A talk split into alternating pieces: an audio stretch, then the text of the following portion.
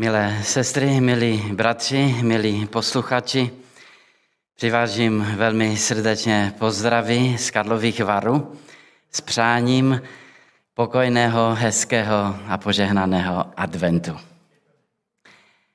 A aby se to tak stalo, tak jsem vám také přivezl takovou výzvu, kterou chci před, před námi postavit dnes večer z Božího slova z textu, který jsme přečetli, hned z druhého verše si můžete ukázat.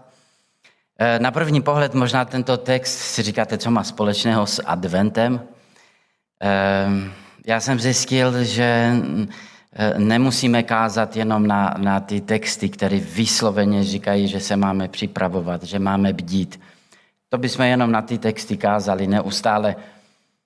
Ale uvědomuji si, že mm, jsou v Bibli i další texty, které vlastně konkrétně odpovídají na tady ty výzvy, jak máme bdít, jak se máme připravit.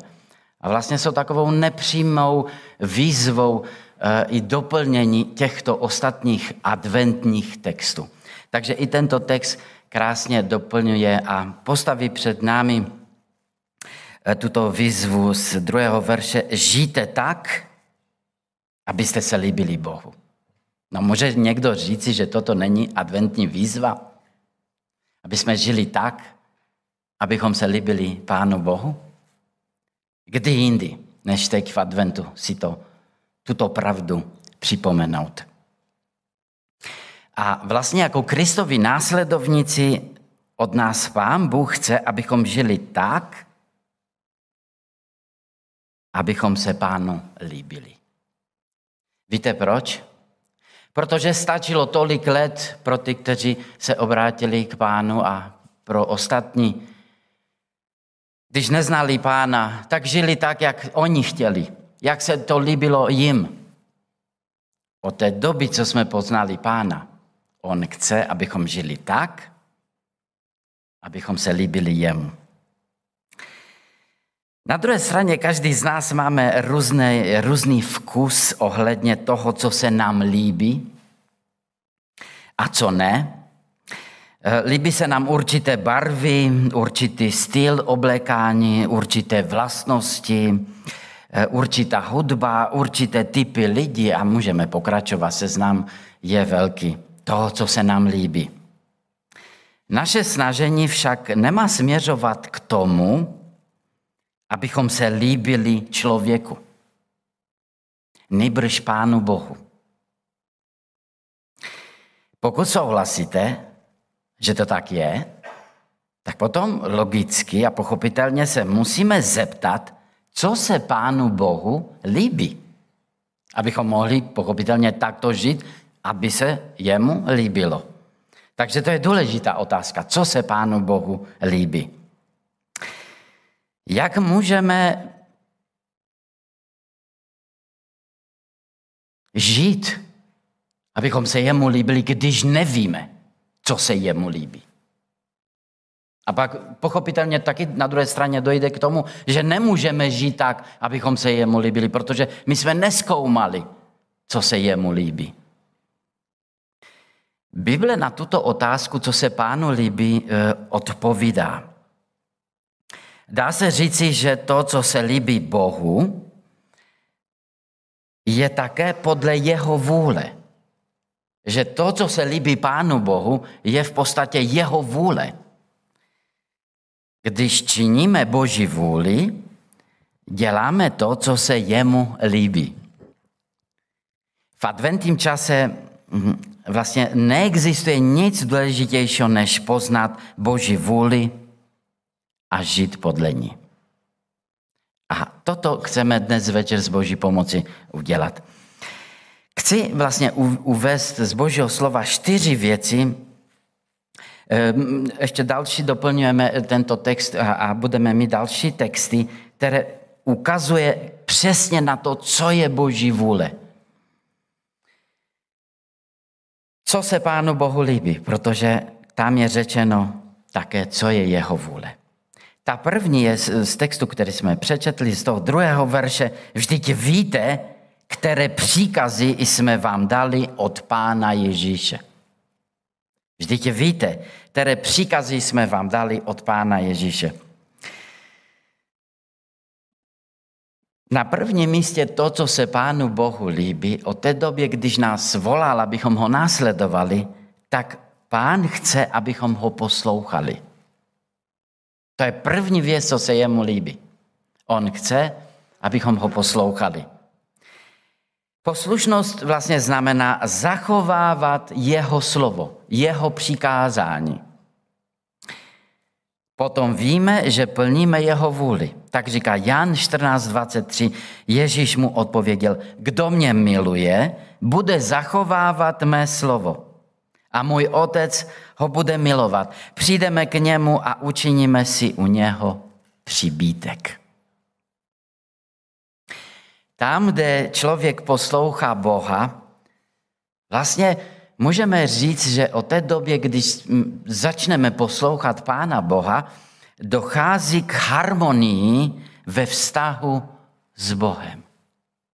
Dochází k harmonii. Co to znamená harmonii? Pro vás, kteří hrajete trošku do hudby, vidíte, nebo se chodili aspoň do hudebky, víte, co to je harmonie. Víte, že to ladí, že ten nástroj musí ladit. Pokud ještě budete hrát s dalším, tak nemůžete hrát, aniž byste se naladili. No a když jsou více nástroj, například představte si nějaký velký orchestr, který má zahrát a teď, jelikož každý je tam profik, ne? Takže každý by si vzal ten svůj nástroj a eh, hrál podle toho, co si on myslí, vždyť on je dobrý, ne, zná. Hrál by podle toho, co si myslí on a kdy chce on a zase si dá pauzu, kdy chce a podobně. A já se vás zeptám, vede to k harmonii něco takového? Chtěli byste být na takovém koncertu, kde si každý dělá, co chce? Vede to k souladu něco takového?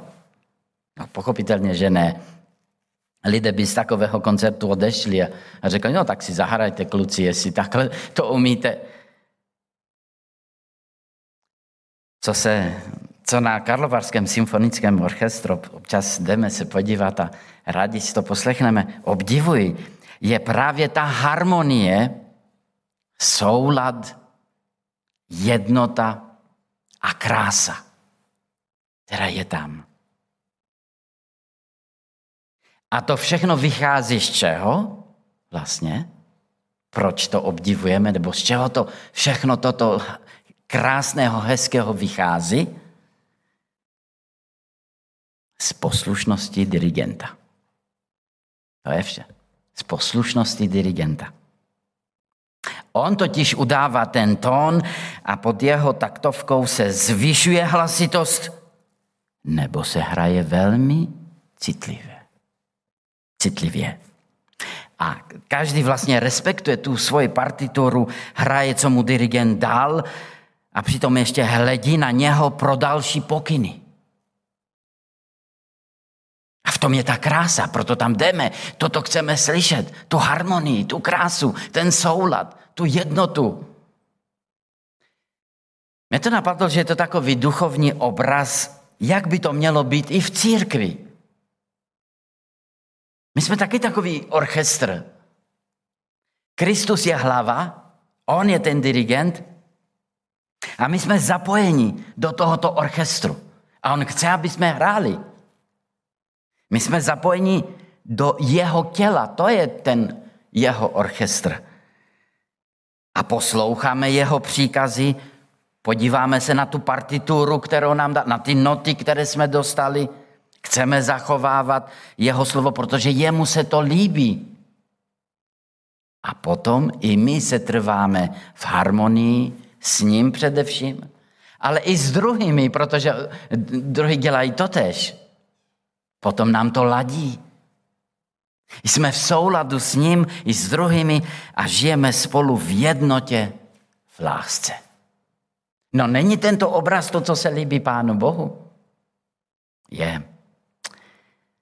A víte, že naše shromáždění dokonce jsou. A tak je třeba se na to podívat. Naše shromáždění jsou totiž zkoušky tréninky k tomu, abychom mohli hrát tam, kde žijeme, studujeme, abychom mohli koncertovat, vystupovat a hrát jako ti, kteří reprezentují Boží království. Tady se připravujeme, abychom mohli jít do světa a tam zahrát. Tam na nás, aby byl vidět ten soula, tu harmonii na naší tváři a v našem životě a způsobem, jak žijeme, jak děláme rozhodnutí, jak se vypořádáme s konfliktem, se ztrátami a podobně. Oni to pozorují. To je náš koncert. Reprezentujeme tam důstojně Boží království? Žijte tak, abyste se líbili Bohu. Jinými slovy, žijte tak, abyste reprezentovali Pána Boha tam, kde jste. Víte, když někdo řekne, ehm, já trénink v našem vlastně kontextu shromáždění nepotřebuji.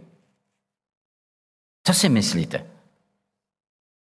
Tak už nechodí na ty tréninky a mohli bychom to tak zabrousit i do sportu na ty tréninky, jak jsou důležité a potom ty zápasy, ale zůstaňme u toho hudebního oboru, jak jsme začali. A někdo řekne, víte, já ty tréninky nepotřebuji. Já, dej mi partituru, já to všechno zahraju, já jsem už profik. A co když mezi tím uh, uh, se to něco změnilo? A co když mezi tím dirigent chce něco jiného a ty, ty nevíš? Může takový člověk, který nechce na tréninky, jít na zápas?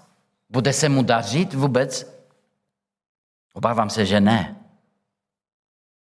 A kolikrát se to stává. I ve sportu víme, že, že tady ty lidi, kteří e, sami e, jsou proti trenérovi nebo něco takového, takové aféry, kdy byli poslani už domů z mistrovství světa, já nevím, v hokeji, fotbale a podobně, protože nerespektovali, nechtěli prostě tu partituru hrát přesně tak, jak to trenér určil.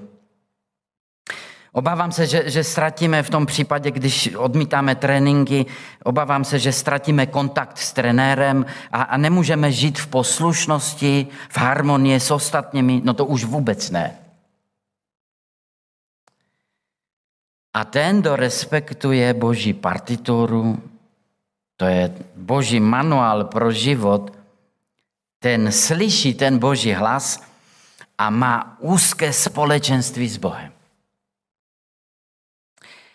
Tam, kde si myslíme, že můžeme udělat věci pro Boha, ale nebudeme zachovávat jeho slovo, musíme slyšet i toto napomínání, které slyšel král Saul z 1. Samuelova 15.22.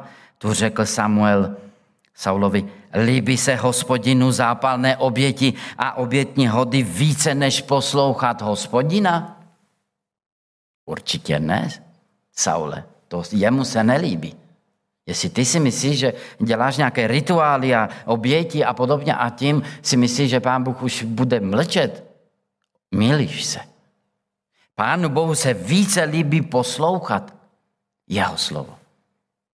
A to je jenom na okraj příklad toho, co se stane i v životě Saula, člověka, který odmítal tuto autoritu, odmítal se podřídit Pánu Bohu, jak to s ním zle dopadlo. On nežil životem, který se líbí Pánu Bohu a proto ho Bůh zavrhl a vyhledal si někoho jiného v podobě Davida, který žil potom takový život, který se líbí Pánu Bohu.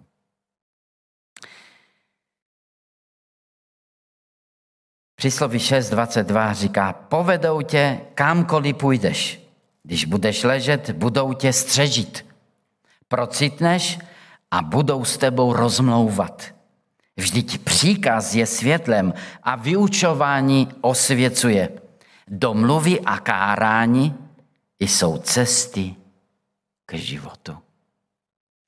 A tak je potřeba, moje milí, abychom vnímali i my tuto naše partituru, ty naše noty, to jsou ty příkazy od pána, které jsme dostali, aby jsme je vnímali, že oni jsou cesty, které vedou k životu. S podmínkou, že je budeme poslouchat. Pánu Bohu se líbí První věc, která se jemu líbí, je, když se mu podřídíme a budeme poslouchat jeho přikázání, protože nakonec zjistíme, že to jsou pro naše dobro. My budeme z toho šťastní a požehnáni, když to uděláme. Tak pojďme dál na další verš. 1. Petrova 2.15. Tady čteme, taková je přece boží vůle, abyste dobrým jednáním umlčovali nevědomost nerozumných lidí. Taková je přece boží vůle. V určitých e, oblastí, jak vidíte, e, nám Pán Bůh jasně ukazuje boží vůle, aby jsme netrávili e, týdny a měsíce hledáním, a co chce Pán. Jsou určité věci, které jsou nám jasné dané, jako tady. Co se jemu líbí za druhé, to jsou naše dobré jednání. Dobré jednání. Jestli je očekáváme ve světě a, a, a očekáváme mezi, mezi lidmi, kteří jsou vzděláni a, a kteří jsou vychováni a že to jsou dobré jednání a jsme zraněni, když někdo tam uh, nějak na to zapomněl, o to více v církvi se vyžaduje. Dobré jednání. Toto se líbí Pánu Bohu. Dobré jednání. Taková je přece Boží vůle, abyste dobrým jednáním vy, věřící lidi, umlčovali nevědomost nerozumných lidí. Všimněte si, tady se nemluví o nějakých argumentech, o nějakých hádkách, o nějakých konfliktech, o nějakých podobných věcech, jak je máte přesvědčit a ukázat, že vy máte pravdu. Ne. Taková je přece Boží vůle. Dobré jednání. Toto, toto, toto umlčuje. v tom verši vlastně čteme, co, co, co Bůh si přeje, abychom umlčovali nevědomost nerozumných lidí. Ne svými argumenty, ne svým kříkem, ne svoji tvrdosti, ale dobrým jednáním. A kontext vlastně tohoto verše je taky zajímavý. Mluví o tom, že dobré jednání znamená, co říká 1. Petrova 2.17, ke všem lidem mějte úctu, bratrstvo milujte, Boha se bojte, krále ctěte. To je jenom další příklady toho, co znamená dobré jednání, které se od nás vyžaduje. Dále Petr mluví o podřízenosti a o snášení bolesti a utrpení i nevině. Potom vše korunuje, když říká, že jsme byli povoláni k tomu, abychom šili v Kristových šlepějích. On je náš příklad. Pánu Bohu se líbí, když jednáme dobře a když se nenecháme přemoci zlém, ale přemáháme zlo dobrém, jak apoštol Pavel říká na jiném místě v Římanům. Pánu Bohu se líbí dobré jednání, kdy druhým lidem například odpouštíme svědomím, že my taky nejsme dokonali. A možná zítra budeme také potřebovat odpuštění. Dobré jednání je i to, když máme porozumění jeden pro druhého, jak říká Římanům 12.16. Když sloužíme pánu, v soužení jsme trpěliví a v modlitbách vytrvali. Najdeme tolik dobrých jednání. Pánu Bohu se líbí jednání, když svoláváme na ty, kteří nás pronásledují dobro a nezlo. A když ochotně poskytujeme pohostinství a sdílíme se s bratřími v jejich nouzi. Dobré jednání, pokud chcete ještě další příklady, takhle vlastně je téma Římanům 12. V té druhé části tolik příkladů najdeme toho, těch dobrých jednání, ke které jsme pozbuzeni. Já pošto Pavel shrnuje slovy, nikomu neodplácejte zlým za zle, vůči všem mějte na mysli jen dobré. Možná si říkáte, dobře, a k čemu jsou ty dobré jednání? A vidíme nějaký výsledek? Máme vůbec očekává nějaký výsledek, když, když tolik dobrých jednání od nás se očekává?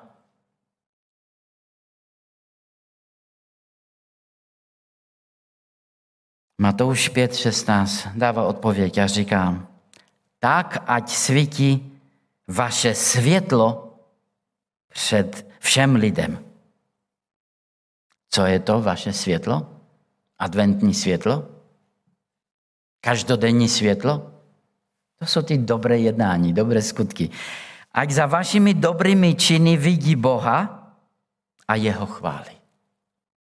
To je ten výsledek. Když my takto žijeme, děláme, žijeme tak, abychom se líbili Pánu Bohu, výsledek je toho, že lidé to vidí a oni chválí Pána Boha. Bohu se líbí naše poslušnost, naše dobré jednání. A za třetí, jemu se líbí také naše vděčnost. Naše vděčnost. První tesalonickým 5.18 známý verš. Za všech okolností děkujte, neboť to je vůle Boží v Kristu Ježíši pro vás. To je Boží vůle pro vás. Vždycky. Vždycky. V každém věku, v každé situaci. Dodám já. To je Boží vůle. Abychom byli vděční. Vděčnost je vlastně opak stěžování a nespokojenosti. Dneska najít vděčného člověka, tak ehm, to, to budete hledat. Boží vůle pro nás je, abychom dokázali za všech okolností děkovat Bohu. Jinými slovy, on chce, abychom ho uznávali jako všemocného a vševědoucího Boha. I když se nám daří, ale i když moc důvodu k děkování nemáme. A i křesťan se může dostat do takové situace, kdy říkáte, no jo, dobře to říkáš, bratře. Jasně, je to tam napsáno, ale kdybys věděl jenom, co prožívám já. Nemám, nemám důvody moc. Hledám je s lupou. David řekl, dobrořečit budu hospodinu v každém čase. On zřejmě se naučil, rozhodl se jednou provždy, tak tomu asi bych rád tomu rozuměl. Prostě takové rozhodnutí už udělal a podle toho žil. On měl vděčné srdce. To by mělo být životním stylem božích dětí. Nejenom při díku vzdání, ale i v adventu, i o svátcích, i potom. Příkaz ke stále vděčnosti je velmi úzce spjat totiž s příkazem ke stále radosti. Kde je radost v pánu, tam je také vděčnost. To nejde. Kde není radost, vděčnost taky nebude. A obráceně. Vděčnost je to, co se líbí Bohu. Líbí se i nám? Nebo se do toho tak musíme vnutit, vyžbat se, to je, to je tak těžký, ta vděčnost. Já se do toho tak musím vnutit každý den a dej, nejde mi to. Co je lepší, být hodinu v přítomnosti vděčného člověka nebo reptala? Co byste si vybrali, pokud by... Někdy to ani nemáte, co, nemáte možnost si to vybrat. Prostě jste tam a jdete domů a říkáte, aha, co to vlastně bylo? Na mě vyvalil samé problémy, nebo prostě, jako, co to mělo být? Stane se nám.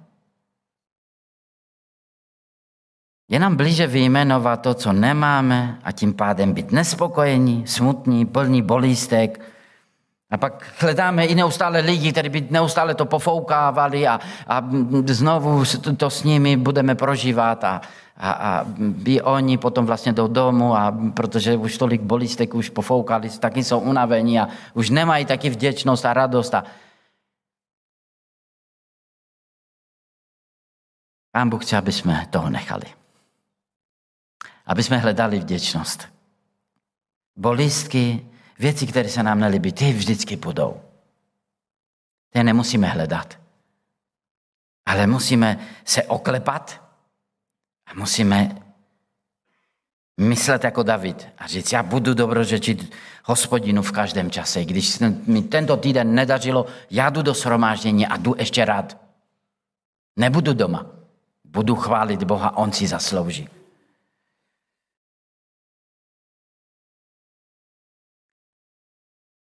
Někdo řekl, jsem vděčný za negativní lidi v mém životě.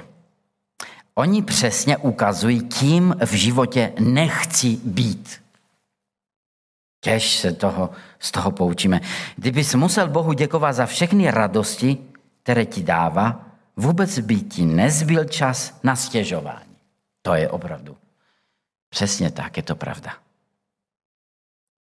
A tak nečekej, až budeš cítit vděčnost. To nemá co dělat s naším cítěním. A to je to, je to, to co asi možná léta nechápeme, někteří z nás. Čekáme pořád na ty city, aby přišly. Až ty city nás zaplavují. Držte se. Budu takový vděčný člověk? Ne, možná čekáme na takový vlak, který nemusí přijít. Nečekej, až budeš cítit vděčnost. Přemýšlení a konání vedou k tomu, aby si je cítil. Udělej něco, skutky, a uvidíš, že potom budeš i cítit. A ne obráceně. Za všech okolností děkujte. To vyžaduje rozhodnutí a skutek vůle, neemocionální reakci. Proto jsme na podzim slavili, co jsme slavili? Díku vzdání a ne díku cítění. Kristus nám přišel dát život v hojnosti, život naplnění radosti, modlitbou a vděčnosti. Naplňujeme vůli Boží, abychom nebyli karikaturou křesťanství, ale věrným obrazem Božím. Někdo řekl, buď ten typ křesťana, který když se jeho nohy dotknou ráno země, ďábel si řekne, uf, už vstal, ten bude chválit, ten bude sama vděčnost. Buďme vděční lidem, kteří nás dělají šťastnými. Jsou to zázrační záhradníci, jak to někdo řekl, kteří umí nechat naši duši rozkvést. Na světě jsou stovky milionů lidí, kteří by svůj život okamžitě vyměnili za ten tvůj. A tak snaž se být vděčný za to, co v životě máš, protože to není samozřejmost, i když se to tak někdy může zdát. Být spokojený ale neznamená, že už si nepřeješ víc. Znamená to, že jsi vděčný za to, co máš. A trpělivý vůči tomu, co máte prvé přijít. Žijte tak, abyste se líbili Pánu Bohu. Co se jemu líbí? Naše poslušnost. Jemu se líbí naše dobré jednání. Jemu se líbí, když na nás je, je vidět vděčnost. Když tato květina kvete neustále, nejenom v létě, nejenom na podzim, ale neustále v nás je vidět. A to poslední, eh, z našeho textu, prosím, třetí verš, jemu se líbí také naše svatost, naše posvěcení. Neboť toto je vůle Boží, vaše posvěcení, abyste se zdržovali necudnosti. Ostatní překlady mají slovo smilstvo. Neboť toto je vůle Boží. Vaše posvěcení. Posvěcení. Je to slovo, které v této době často asi neslycháme. A když ho slyšíme, tak ve smyslu, že svatí jsou v nebi, víš? Tam ano. Svatí jsou v nebi. To je pravda. Ale začínají tady na zemi. Byli jednou taky na zemi. Pokud chceme dělat Pánu Bohu radost, chceme dělat něco, co se jemu líbí, tak určitě je to svatost. První Petrova 1.15 říká, ale jako je svatý ten, který vás povolal, buďte i vy svatí v celém způsobu vašeho života. Svatost na zemi, tady na zemi.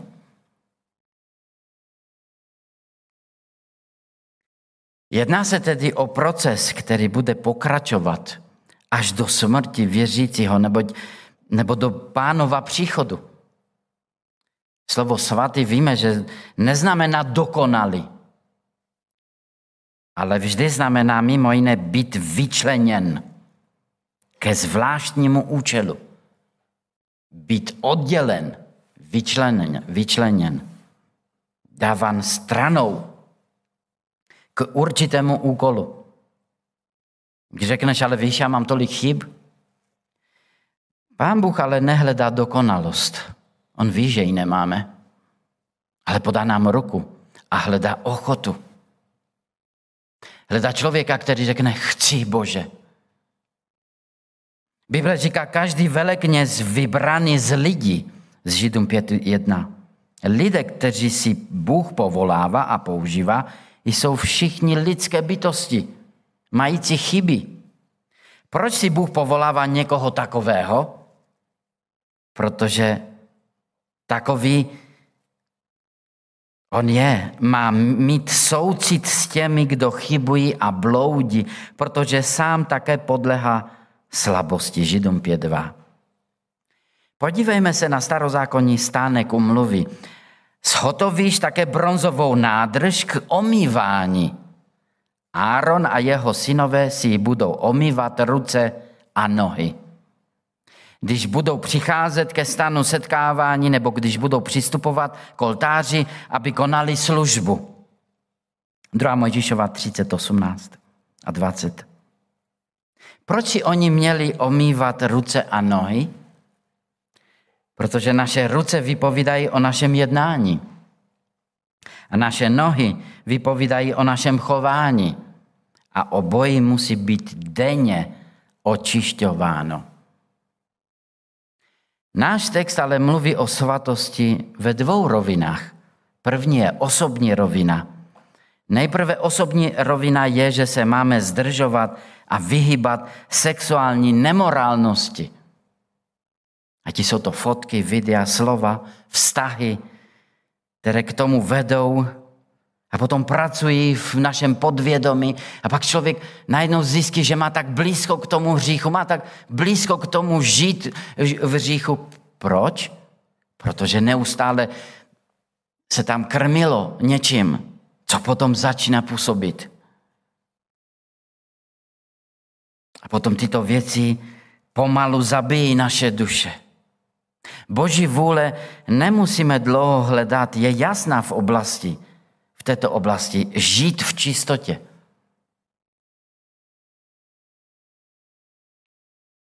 Někdo řekl, sexuální nemravnost je zabijákem křesťanských životů a manželství. Denně po kouscích trávíme sami sebe tenhle román, tam ta televizní show, tenhle film, tamhle ten časopis, tenhle kalendář, tam ten letmý pohled. Tichý souhlas s nevhodným příběhem. Je to arzen duše, který nás pomalu zabíjí. Víte, problém není vášeň, ale žádostivost. Sloužíme totiž vášnivému Bohu, který prožívá věci. Měli bychom ho vášnivě milovat a sloužit mu. Musíme si však vypěstovat vášeň pro správné věci, ne pro ty špatné. Proto před modlářstvím, pornografií a sexuální nemravnosti máme dobrovolně utíkat. Jak nám radí písmo, utíkejte před smilstvem. Utíkejte. Proč? My svým tělem chceme oslavovat Boha. Osobní rovina potom náš text mluví o posvěcení v manželství a každý z vás čtvrtý, pátý verš. Aby uměl žít se svou vlastní ženou svatě a s úctou, ne ve vášní ve chtivosti jako pohane, kteří neznají Boha. Nevěrnost byla tehdy naprosto normou v pohanské kultuře. Manželství. A proto tady Pavel připomíná, že e, k posvěcení života křesťana patří to, aby každý křesťan uměl žít se svou ženou svatě a s úctou. To znamená s věrností. Pohané byli zapojeni do všelijakých sexuálních orgií, a o kterých se nesluší ani tady mluvit. Také je varováním pro toho, kdo si myslí, že může vybočit, jak říká písmo, Pán stresta takové jednání. Důvodem je, že my jsme byli povoláni ne k nečistotě, nýbrž k posvěcení, k čistotě.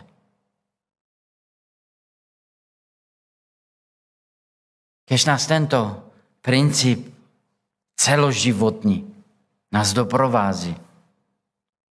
Že máme žít, abychom se líbili Bohu. A proto se máme ptát, když nevíme, líbí se toto pánu? Když nevíme, jak se rozhodnout, jak jednat, co dělat, ptejme se. Zda by to boží láska udělala. Víte, jak rychle máme odpověď? Budete překvapeni. Ptejme se, zda by to pán na našem místě sám udělal. Zda je to jeho cesta, zda jemu se to líbí. Víte, pán nám dal i svědomí, skrze toto krásně mluví k, našemu, k naší duši, k našemu nitru. Žijte tak, abyste se líbili Bohu.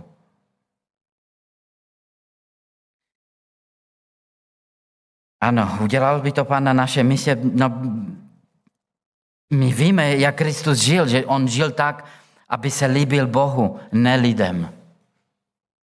Co se líbí Pánu Bohu? Dneska jsme si to řekli. Naše poslušnost. Když Pán je náš dirigent a my se podřídíme, budeme hrát, jak chce On, kdy chce On, na nástroj, který chce On. Naše poslušnost, naše dobré jednání. To ukazuje, do jaké království patříme vlastně. Pánu se líbí naše vděčnost. A nejenom pánu, ale i druhým lidem se líbí vděčnost. A jemu se líbí také naše posvěcení. První tesalonickým 2.4 říká, Bůh nás uznal za vhodné svěřit nám evangelium. A proto mluvíme tak, abychom se líbili ne lidem, ale Bohu, který zkoumá naše srdce. Ať On je oslaven a naplní nás Duchem Svatým, abychom toto slovo žili do dalších dnů. Amen. Bratr kazatelník se nám v úvodu tak trochu omlouval, že text, který vybral, není takový klasický adventní, na který jsme zvykli.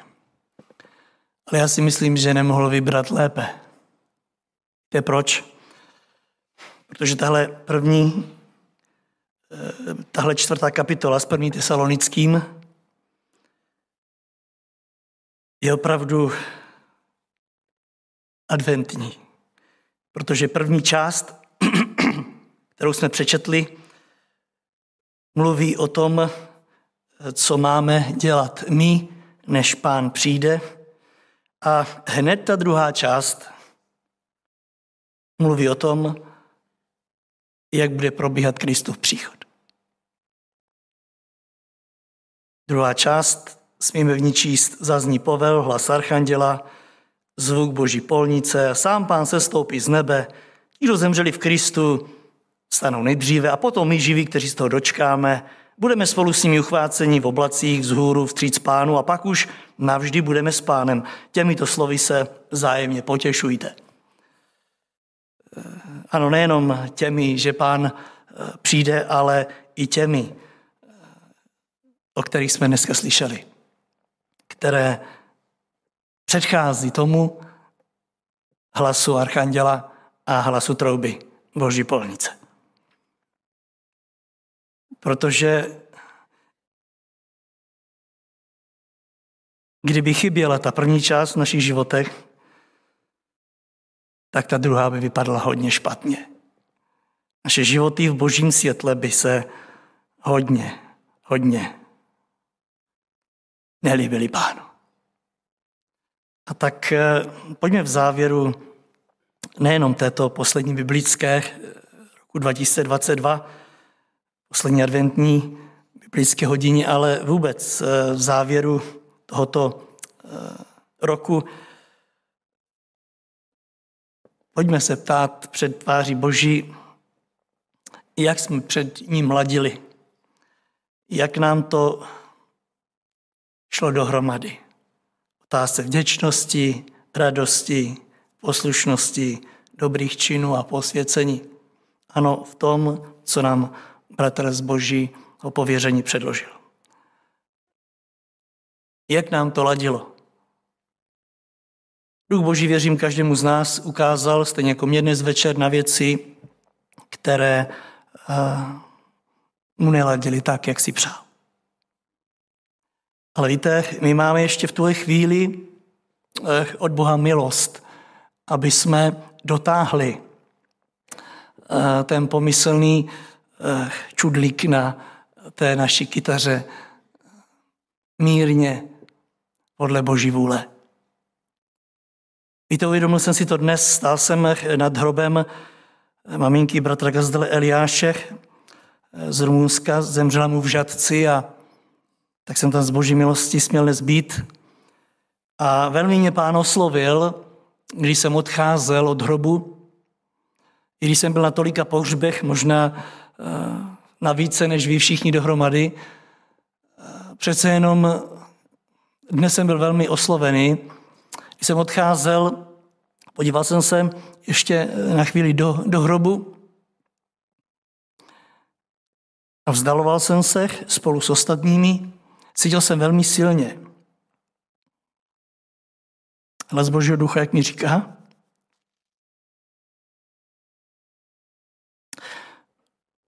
ona už nemá šanci se vrátit ke své rodině, ke svým dětem. Ale ty se vracíš.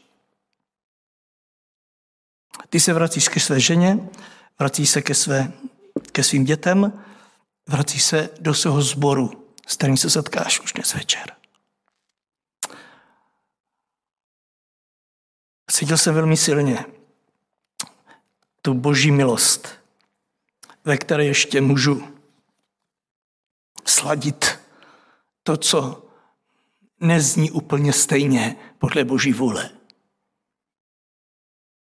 Ano, můžu sladit svatý život se svou ženou, jak to chce pán mohu sladit ještě eh, život s mým bratrem a sestrou. Mohu ještě spoustu věcí pozměnit podle Boží vůle. Ano, já ještě můžu. A jsem rád, že vy taky. My jsme se ještě vrátili. A jak jsem se vzdaloval od hrobu, tak jsem cítil, ty se ještě vracíš. Ty máš možnost být vděčný, ty ještě máš možnost víc mě milovat, ty máš možnost být ještě poslušný, máš ještě možnost být radostný. Ona už ne. Co neudělala, neudělá. Ty ještě tu možnost máš. Víte, jsem rád, že i dnešní slovo bylo takovou tečku a potvrzením toho všeho.